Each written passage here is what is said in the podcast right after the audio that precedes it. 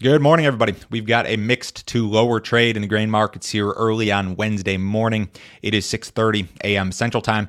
March corn futures down a half cent at six dollars and a half. March soybeans down five and a quarter at thirteen eighty one and a quarter.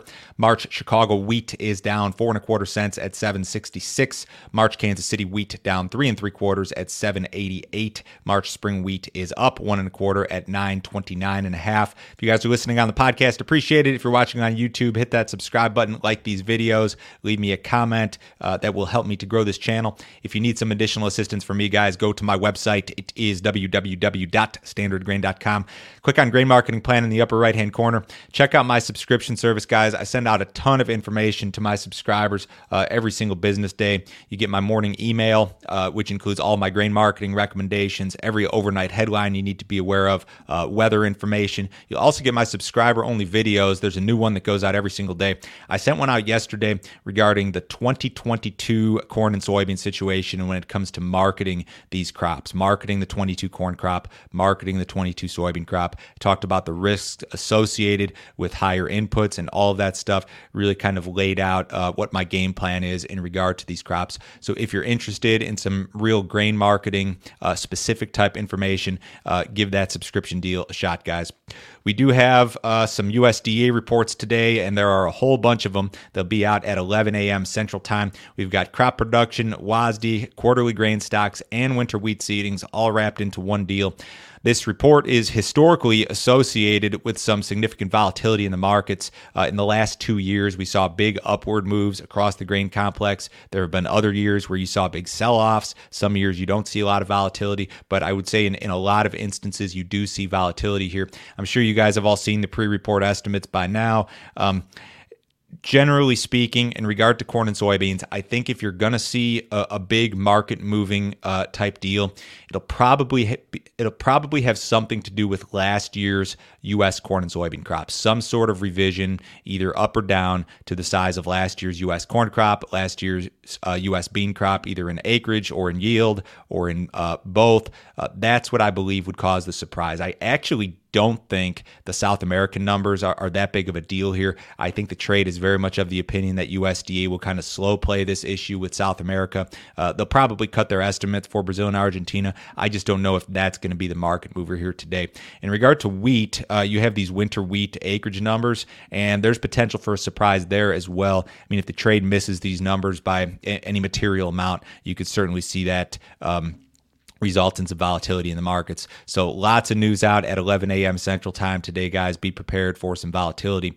Brazil had its crop report out yesterday, and as expected, they did reduce their estimates for uh, the country's soybean crop and also for the corn crop. Uh, modest cut to the soybean crop 140.5 million metric tons, down from 142.8 last month. USDA is at 144. That's a modest cut. That's still a number that's uh, well above a lot of the private estimates that we've seen. The total corn crop, both seasons combined, uh, pegged at 112.9, down from 117.2 last month. I think almost all of that cut was to the first corn crop. That second crop, of course, uh, not even planted yet. CONAB citing drier weather, which has impacted crops in the southern part of the country specifically. And again, we'll see USDA's take on the situation here later today. We've got some issues regarding water levels in Argentina at a key port uh, near Rosario, which is their big uh, grain export port. Uh, water levels plunging um, here in recent weeks as a result of dry weather. That river carries nearly 80% of Argentina's farm exports. Um, January is kind of a slow month because they haven't harvested corn or soybeans. So I guess if there was a, a good time for this to happen, it would be now, but certainly not a positive situation. Now, in regard to Argentina and rainfall, they're going to see a return to kind of a wetter pattern here after uh, a very long stretch of dry weather.